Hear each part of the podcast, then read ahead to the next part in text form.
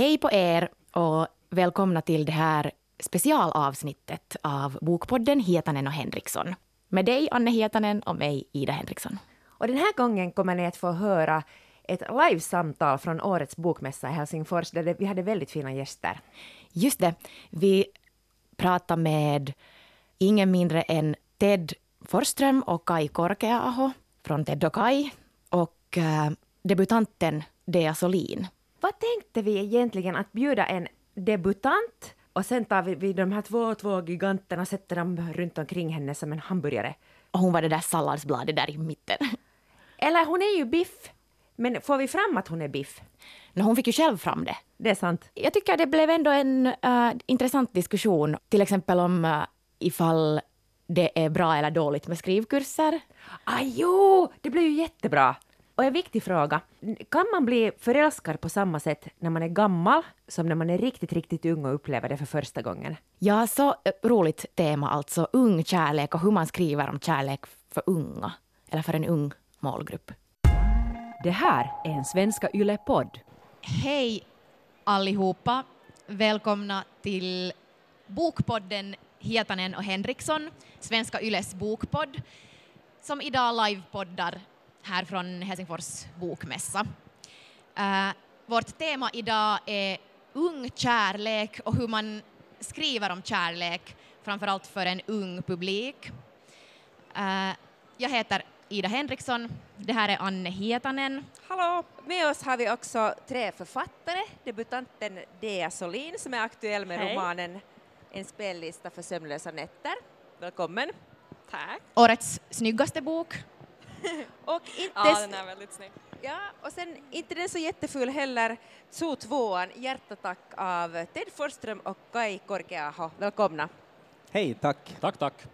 Om vi börjar med Dea Solin, du är ändå debutant så du får första ordet. Hur känns det nu när du har fått din första roman utgiven? Kul såklart. um, ja, jag vet inte vad mer man ska säga om det. Bra svar. Långt och detaljerat. Uh, men, men, kan du berätta lite om, om den här processen? Vad var det som inspirerade dig att skriva en spellista för sömnlösa nätter? Ja, vi börjar med svåra frågor. Nej, men äh, alltså, jag är ju en lesbisk kärlekshistoria och äh, jag började väl skriva den när jag själv började ja, men inse att jag kanske blev kär i tjejer också. Och äh, alltså då ville jag skriva om det. Och så var det också att den handlar om ett fiktivt band och varenda kapitel är liksom baserat runt en av deras låtar. Så det var väl en idé som jag hade också, sedan kombinerade jag dem ihop till vad det senare blev. Eh, vi, vi kanske kan återkomma till det här ja. om, om, om just lesbisk kärlek om en ja. liten stund. Ja, absolut. Uh, och det temat är alltså hur man skriver kärlek för unga. Ted och Kai, vad är det viktigaste som ni tänker på när ni riktar er just till en ung målgrupp? Um, inom kärlek eller inom i allmänhet? Kärlek, kärlek. kärlek. Um, är det inte så att alltid när man är kär så blir man ju ung igen på något vis? Alltså för att man, man, alltså man är alltid naiv och man är alltid jätteivrig och man är alltid mm. liksom lite sjuk i huvudet när man är kär. Uh, så att, uh, att skriva om, om att vara kär och att skriva om att vara ung är kanske samma sak tycker jag. Nu menar jag inte att alla unga är sjuka i huvudet, men man är ju, man är ju lite mera så här spontan och man är lite mera, ja. Jag tror att på ett sätt, alltså det, det är både lättare alltså, och svårare att skriva om kärlek för unga. Alltså på ett sätt kan det vara lättare eftersom unga människor i allmänhet har väldigt lite erfarenhet av kärlek. Man, man har en massa fördomar om hur det borde vara när man är kär, men man har inte den här livserfarenheten av att hur kärlek faktiskt kan te sig. Uh, om man till exempel ska skriva åt kärlek åt pensionärer, så då måste man veta mer vad man håller på med, för de har liksom varit kära i 50 år och vet kanske mera än en själv. Fast ändå, när man blir kär så då blir man igen den där 14-åringen tycker jag. Mm. Ja, du menar att det inte är så stor skillnad mellan ung kärlek och gammal kärlek? Men nu är det väl någonting med den här erfarenheten att då liksom att om man har liksom upplevt några förälskelser och några gånger fått sitt hjärta krossat så är man ju kanske lite mer att, att man vet att, att när en, alltså som att om det blir en kris så har man ju på något vis upplevt det förr, man vet att det här är inte slutet, att det, det finns ett liv efter det här också. Det Men kanske, kanske det är det som är grejen, tror jag. Alltså för unga människor så är kärlek, man har aldrig varit med om att det finns ett liv efter det. Kärleken är liksom, det är så, det är sån, eh, det är liksom svart och vitt. Antingen är du kär och du är tillsammans eller så är du verkligen inte. Och att man kanske inte förstår att, att kärlek kan se ut på olika sätt och att det faktiskt kommer andra människor och nya människor, att jorden går inte under bara för att man inte blir ihop med rätt person. Men överlag är det väl precis så här det är att vara ung med allting. Jag vet, det finns en eh, författare som heter Mats Strandberg som har skrivit en roman som heter Slutet nu, som handlar om, eller eh, premissen är att det finns, eller att det är ett 30 dagar innan hela planeten kommer att gå under och så handlar det då om ett gäng ungdomar eh, under den här eh, sista tiden. Och precis så är det väl att vara ung, att det är liksom nu eller aldrig, för snart så, så existerar vi inte längre. Alltså det som, nu måste allting hända. Och allt som händer nu är jätteviktigt. För att det är enda gången typ. Jag väl också när man liksom är ung och blir kär så är det ju liksom första gången som man upplever många av de känslorna och då blir det ju mycket starkare än sedan när man går igenom det för tredje, fjärde gången. Mm. Kommer ni ihåg första gången ni var kära? Eh, Jag tror, vi har ju funderat alltså väldigt mycket på, på kärlek och alltså kanske främst hur man eh, känner det liksom i högstadiet. Och jag tror att det som är kanske kännspakt för just den åldern är ju att man, man är ju en stalker, alltså. Att man, man älskar, alltså den här första förälskelsen är på något sätt alltid på avstånd, tror jag. Och den är ganska ofta också obesvarad. Man kan, och det, kan, det kanske inte att du är kär i någon klasskamrat, utan du kan vara kär i en idol eller någon som, som är väldigt liten sannolikhet att du kommer någonsin att träffa. Uh, och jag tror att det på något sätt är en sån här grej som, som många går igenom som den här första kärleken. Och så var det för mig åtminstone, att jag minns att jag var, jag var liksom eh, en otrolig stalker, helt enkelt. Att jag var liksom väldigt kär i personer, men jag skulle aldrig ha gått och pratat med dem. Ni får jättegärna vara personliga, låt det komma bara. Det är alltså, mycket nu är- intressant. alltså, Alla tragiska kärlekshistorier från vår förflutna. Ja, ja, ja. Nej, men al- alltså det här att vara idag kär med Instagram och med internet är ju också säkert en helt annan grej. Alltså nog skulle det ha varit underligt om man då på 90-talet i högstadiet och att om man var intresserad av någon och så skulle man ha liksom haft med sig i sin ficka ett album med bilder på den här människan och sitta liksom att här är den här människan som jag är kär i liksom på semester och här är, här är hon eller han liksom i bussen och här är hon hem. Så, så, som man ju har idag, alltså, alltså att man har med sig hundratals bilder på den här människan hela tiden. Det är mycket lättare att vara stalker Ja, men det är lite alltså. obehagligt och, och, och underligt också på, på ett sätt. Men att vi har på något vis blivit vana med att så här är det. Men eh, på 90-talet tänker jag det skulle ha varit väldigt märkligt om man skulle ha haft det där albumet. Mm. Jag är nog också så här albumkompatibel för att nu blev jag också som en stalker lite grann. Eh, man gjorde ju hemska saker, så här. i kärlekens namn förstås, så det var rättfärdigat. Det här får ju lite fantasin att gå igång i och för sig. Men jag, jag måste fråga nu en sån här sak att när ni då skildrar kärlek så har ni något ansvar i hur ni gör det? Jag tänker så här att när man är ung och tar del av litteratur och film så är det ändå alltid jättefint och det blir alltid två till slutet. Eh? Men eh, sen kanske det inte alltid är så i verkligheten. Måste ni som författare tänka på det här?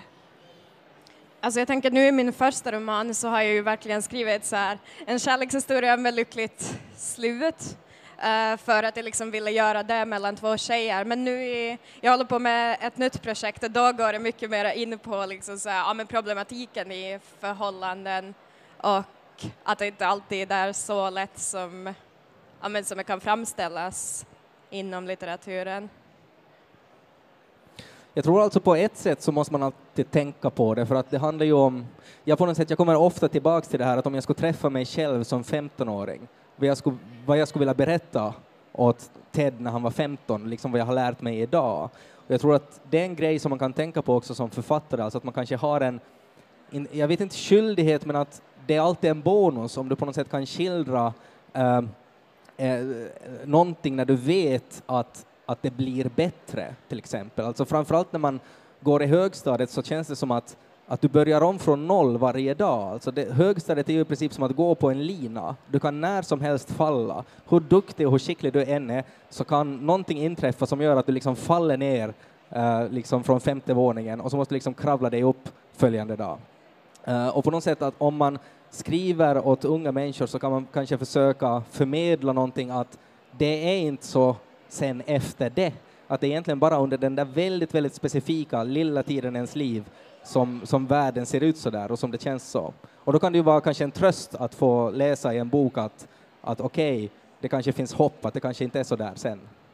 Ja, det är ju just i de där berättelserna sen som man på något sätt kan reflektera sånt här och kanske just om man inte ens har upplevt så mycket så, så, så, är det också via dem som man får en bild av vad mm. kärlek är eller kan vara. Jag tycker det är intressant det som du det har talat om att, att just att, att skildra ett lyckligt slut för att det var någonting sånt som du skulle ha velat läsa om? Ja men precis, för det känns ju som just med typ så hbtq-litteratur så finns det väldigt mycket som slutar dåligt eller som är så väldigt realistiskt med alla svårigheter som man stöter på och att komma ut och liksom, ja men hur svårt det är att vara gay och liksom det vill jag inte göra i den här boken utan jag ville verkligen skriva en sån här Hollywood-skildring liksom. Um, så jag väl lite, sedan så är ju allting inte så här rosenskimrade i min roman heller, är ju, alltså huvudpersonens tjej det... har ju dött liksom mm. så det är ju lite, alltså det är ju ganska mycket ångest och så, men ändå att just kärlekshistorien får liksom vara så här, ja men romantiserad verkligen. Och jag tror också man ganska mycket gör i den åldern, alltså att man romantiserar sina kärleksförhållanden väldigt, väldigt mycket, eller slutar man väl kanske aldrig med, men just i den åldern tror jag att det blir väldigt mycket så här när det är typ så här, ja men inte första stora, men ja men typ så här första stora kärleken och då blir det ju liksom, man sätter ju upp på en piedestal. Mm. Ja, du har alltså skrivit den boken som du borde ha fått läsa själv ja, när du var mycket verkligen. yngre. Ja. Finns det något annat som, som du skulle vilja veta när du var 15 år om kärlek, som du vet nu? Men det är väl kanske så här också att det behöver inte vara så himla lätt, men man kan ändå älska varandra väldigt, väldigt mycket, även om man bråkar väldigt mycket. Men samtidigt att man inte ska stå ut med hur mycket som helst, att vid något skede så måste man ju dra en gräns för att skydda sig själv och för att se till att man själv mår bra, oavsett hur mycket man älskar den andra. Och det är väl det som jag försöker utforska lite i, min nästa, i mitt nästa projekt. Så roligt. Uh, Ted och Kai, ni måste svara på samma fråga också. I, när det kommer till kärlek och kanske också erotik, vad skulle ni ha velat veta som 15-åringar? Om du nu Ted, skulle du då på riktigt få lilla Ted här fram? Uh, no, kanske alltså att just så här cowboyvästar och hattar är inte liksom det sexigaste uh, för allihopa, kanske. Uh, eller det är kanske någonting jag mer skulle ha sagt åt min mamma, att, att inte sy sådana kläder åt mig när jag gick i högstadiet. Men... Hade du också ett, ett, val ändå? Eller hade du, alltså, jag menar, okej okay då, hon sydde dina kläder, men det var ju mm. du ändå som tog på dig dem och ja, men det, kom till skolan i Det dem. är svårt när hon står där med liksom fransvästen och tindrande ögon. Än idag så är det alltså några människor som kallar Ted för skinnvästen som smeknamn ja. för, för det här. Men... En rast hade jag den.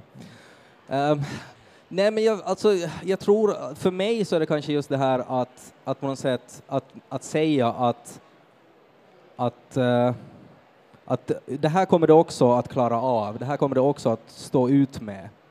Uh, och det är jättesvårt, för att i den åldern så är ju liksom alla känslor är så otroliga och det är kanske första gången man upplever sådana känslor och det är jätteviktigt tror jag också som författare att man inte avfärdar dem, att man faktiskt liksom behandlar dem eh, som, som äkta känslor, fast de kan vara otroligt flyktiga. Man är ju aldrig så flyktig som när man är 15. Och ni, ni riktar er ju kanske speciellt äh, till unga killar och jag tänker att det här är superviktigt att, att man också liksom, hur, hur upplever ni att det är idag? Äh, kan killar också prata om eller har det liksom blivit lättare än kanske då när vi var no, unga? No, alltså en uh, allvarlig grej idag är ju att uh, killar läser otroligt lite. Uh, och för, alltså det är ju mycket via att läsa andras historier och läsa andras tankar som man på något vis formar sig själv och får egna nya tankar.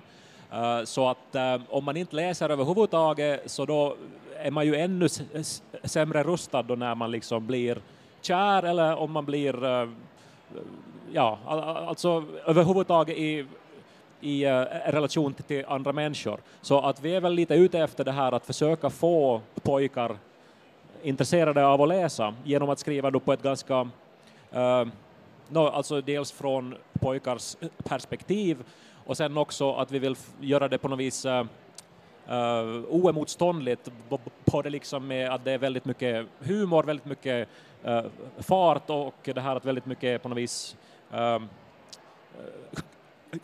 krokar i historien som på något vis ska göra det omöjligt sen att låta bli att läsa. Uh, just för de då som kanske inte är vana att läsa. Det är alltså en kulturgärning att ni gör det här, att ni kan få unga killar att läsa, det är helt fantastiskt. Men, men blir, det, blir, blir det ett tungt ansvar då när ni kanske då äntligen får killar att läsa, för det var det sen står där? Det kan ju inte stå bara haha, förstår ni? Att det måste ju vara, eller? eller? Ja, alltså, men vi vill ju inte att det ska vara liksom, ska vi säga, enkelt innehåll, utan att eh, vi vill skriva om just de här problemen som man ofta stöter på när man är i den där åldern och de utmaningar, de fällor uh, som man möter liksom i, sitt, uh, i sin skola och, och det här i sitt liv och i sin egen utveckling. Så att eh, vi absolut inte, eh, alltså vi, jag menar vi skriver ju där om, om depression, vi skriver om eh, om den här svåra skillnaden mellan vänskap och kärlek, om den existerar överhuvudtaget. Vi skriver om, om att liksom våga ta plats, om att våga liksom stå inför andra och prata, att, liksom ta ansvar och allt sånt liksom. Så att vi, vi, ja. Allt ska få vara med tycker vi. Brukar killar ta kontakt med er och diskutera utgående från era böcker sen? Var det där ironiskt? Nej, jag vet inte. Eh, in- Alltså inte vet jag om specifikt killar gör det, nej, nej, Nej, inte nej, vet jag. nej. Men att, eh, Men kanske, ja, kanske det är fint bara i den där igenkänningen att man ser att det, i den, i, det finns, man hittar sig själv i boken helt enkelt. Det räcker Men- långt.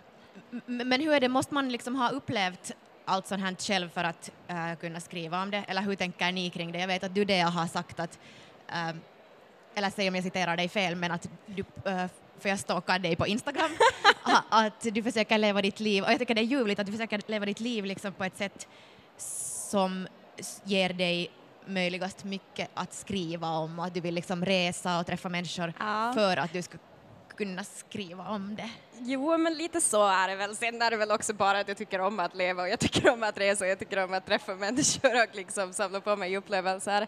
Men det ger ju absolut mycket mer material att skriva om sedan också. Ehm, men jo, jag tycker nog till en viss del så behöver man ju nog ändå, eller man får ju ett annat perspektiv liksom på när man upplever, självklart att man kan skriva om kärlek och så, men då blir det väl också kanske mer influerat av så här ens bild utifrån vad man själv har konsumerat. Alltså typ så här om man har kollat på vissa tv-serier eller sett vissa filmer eller läst vissa böcker så blir det ju mer inspirerat av det än av kanske verkligheten som ju inte nödvändigtvis behöver se likadan ut. Och liksom alla förhållanden skiljer ju sig från varandra också. Så jag tänker definitivt att man liksom kan få ett djupare perspektiv på kärleken genom att ha fått sitt hjärta krossat några gånger. Och, ja. Men händer det det att du utsätter dig för situationer som i forskningssyfte? Alltså jag kanske tackar ja till mer än vad jag annars hade gjort. Ehm, jag brukar också, alltså jag hade en kompis som skrev nu nyligen typ att ah, jag blev bjuden till en eh, jättekonstig fest. Jag vet att det kommer vara jättekonstig så jag bara säger vem kan man bjuda? Man kan inte ta med vem som helst men jag kan ta med dig för du kommer tacka ja för att du behöver inspiration. Och jag bara ja, det stämmer. Ja. man ska aldrig tacka nej till en inbjudan till en fest, har jag nog också eh, någon gång tänkt. Och, ja, och det är helt sant. Bra, ja. Ted, du kan inte hålla med om det här? Nej, jag håller inte med. Inte jag heller. Nej, jag tycker man ska... Man ska vara Man, hemma så mycket man som kan möjligt. alltid ha en orsak att tacka nej till en fest, tycker jag. För man vet aldrig hur festligt det blir hemma heller. Så här är det, Ja. skillnaden mellan oss. Alltså, det kan ju vara mysigt med hemmakvällar ibland Ja. också, att bara sitta där och läsa en bok. Och... Mycket bättre om man, man vet exakt vad det bjuds på och sådär och vad det Ja. spelas för musik. Men när hemmakvällen blir till ett hemmaliv, det är då man ska börja... Då har man ju lyckats. Ja, okej. Jag, Det är målet. helt med. Men, är men, det. men vilket liv, ehm, jag menar, lämpar sig bäst för sen det där själva skrivande? Att, mm, är det bättre att skriva när man är olyckligt kär och ehm, på något sätt mitt inne i det här, eller när man är lugn och allt är, man har räkningarna betalda och du har ett tryggt hemmaliv? Alltså man kan ju säkert skriva då också, men det blir ju en tråkigare bok, tror jag, oberoende vad man skriver för sorts litteratur. Jag tror att när man är olyckligt kär så ska man göra musik. Det har ju Adele visat och Joni Mitchell exempelvis. Och liksom, eh, för att det är som på något vis ren eh, känsla eh, i, i, alltså i musiken som de har skrivit när de har varit som mest olyckliga och det går hemskt bra hem. Men att liksom läsa de här allra mest deprimerande liksom eh, alltså nästan för nakna känslorna i en roman blir eh, i längden tror jag rätt så outhärdligt. Men alltså när jag, liksom, när jag är kär och mår skitbra, alltså då kommer jag inte sätta mig ner och skriva för jag har liksom ingen man motivation pussas till och man ska ju vara tillsammans, men och precis, ja. men, alltså jag har verkligen så här en förmåga att bli helt uppslukad av liksom det som jag blir kär i så att jag, liksom, jag kan inte göra något annat utan jag kommer vara med dem 24-7 så långt det går liksom. jag och då kommer jag inte med. få något att skrivet liksom. Jag håller helt med. Så jag känns som jag mest skriver när jag Alltså inte när jag är olyckligt kär nödvändigtvis, men när jag inte liksom är så här på topp och nyförälskad. Det, det här är intressant. Det, kan det här då betyda att författarna ändå är kanske de, de som är mer också som Ted, att de är hemma och inte lever så mycket? Alltså, ja, men jag hade väl aldrig börjat skriva om jag inte hade varit väldigt ensam när jag var yngre, tänker jag. Eh, för annars hade man väl inte sökt sig till liksom det, för jag är ju ändå ett väldigt ensamt yrke, liksom. Eller en väldigt ensam sysselsättning. Men, men jag, tror, jag tror ändå att jag behöver väldigt mycket så här balans i mitt liv, förutom när jag är nyförälskad. Som sagt, då blir det inte så mycket balans. Men annars är jag ganska så här, alltså att jag kan sitta hemma och skriva om dagarna och liksom ta det lugnt och sedan på kvällen så går jag ut och går på märkliga fester som mina kompisar drar med mig till för att de vet att jag kommer tacka ja. Det är ju paradoxalt det där också just att man som författare måste dels leva och sen måste man stänga in sig för att skriva om det. Och jag, jag har alltid varit lite grann skeptisk till de här författarutbildningarna som blir allt vanligare för att, att eh, författaren borde liksom göra allt annat utom att lära sig att skriva i en skola. Alltså att man borde bara liksom arbeta med annat, resa, träffa människor, uppleva saker och sen så kommer skrivandet av sig sj- självt. Men att om man på något vis utbildar sig till, det här så då missar man alla de där viktiga erfarenheterna. För att man sitter i skolan och lär sig skriva. Alltså jag pluggade, jag pluggade skrivande i två år och jag kan Ja, jag alltså det är det absolut- bästa man kan göra. Det det absolut.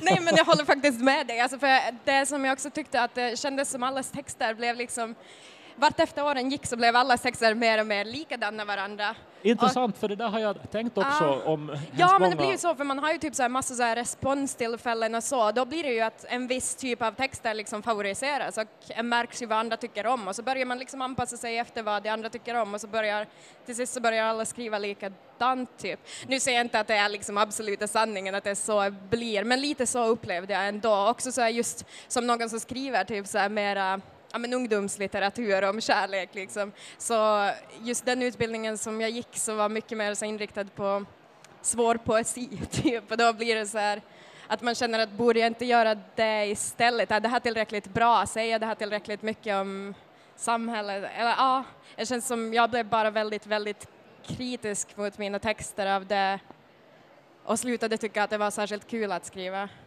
Det är ju jättehemskt om det är så. Ja. Eh, Men sen finns ju också säkert det som tyckte att det var liksom roligaste Och som de har det- gjort och bästa för deras skrivande. Och, och sen så de där stödsystemen som existerar inom en sån utbildning så är ju också värdefulla också förstås. Ja, Fast- absolut. Alltså, det är väl det som är, kunde vara mest värdefullt, liksom, att man träffar andra som skriver. Men ja, Så gör hur ni vill, men skriv, skriv. Men det, Ja, där, alltså, det där är en det helt är ju- superintressant diskussion. Men nu vill jag ännu fråga av er Ted och Kai. ehm, ni, äh, alltså, vi var redan inne på det här med hur viktigt det är med representation av liksom hbtq-frågor. Äh, och ehm, ni har valt att göra era huvudpersoner heterosexuella. Varför det?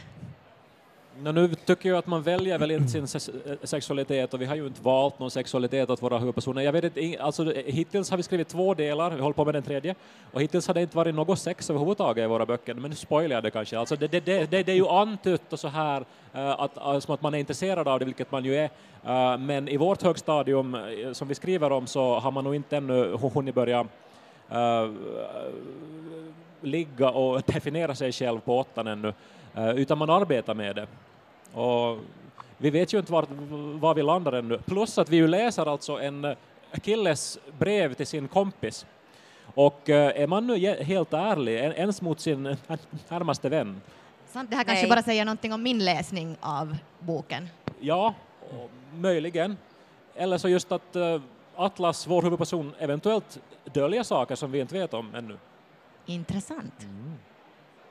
Om det här nu stämmer så det kommer att bli en tv-serie också av Zoo, stämmer det? Ja, Det är sant. Nästa, nästa år. Och, och har det börjat spelas in redan? Kan Nej, det är någonting? väl, eh, om jag kommer ihåg rätt så är det väl till sommaren nästa år som det ska börja eh, castas och leta folk, så att om det finns människor som är nyfikna på det här så ska man Men är ni inblandade i det arbetet eller skriver ni liksom Alltså vi kommer säkert i någon form att vara, vara involverad, eh, men, men det är oklart ännu exakt i vilken form. Det är jag. Eh, Vem skulle spela Bell i en tv-serie? Oj gud, alltså jag har så dålig koll på skådespelare. Jag har alldeles för kort tålamod för att kolla på filmer och så. så ehm, nej, alltså jag, jag vet inte ens vad det finns för skådespelare. Ehm, ja. Ja, ja, det är bra. Ha- Har ni ännu liksom någonting, jag, jag skulle vara ännu lite intresserad av det där att vad, vad som är det, vad är det allra svåraste när man skildrar ung kärlek? Jag tror det svåraste är att vara trovärdig.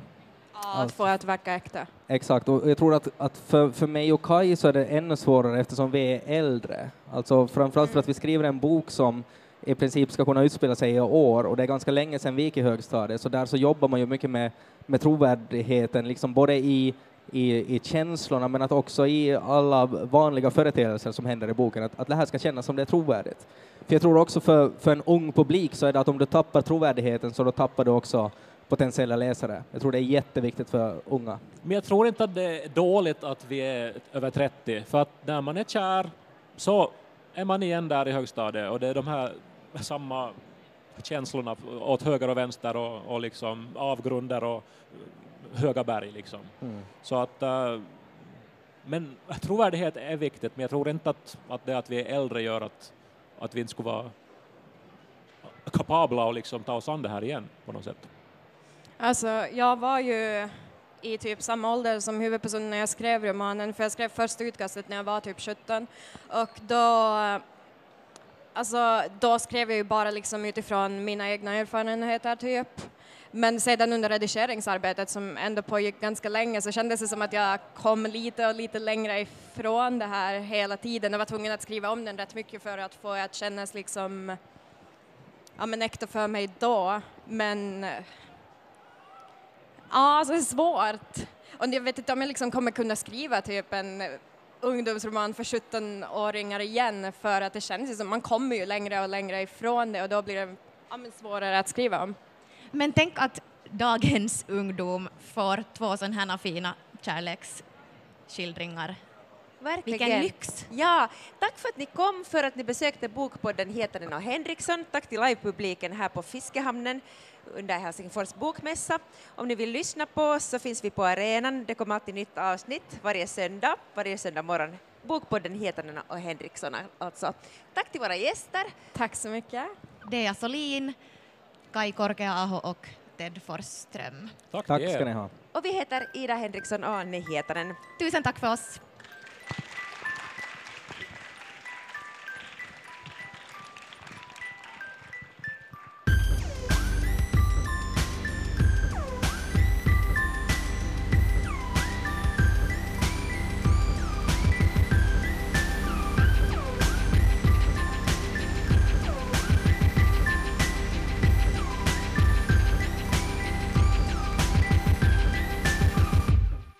Och det här var en specialsändning av Hietanen och Henriksson. Från Bokmässan i Helsingfors. Och nästa vecka är vi tillbaks med något kanske ännu mer speciellt. Då blir det riktigt färskt.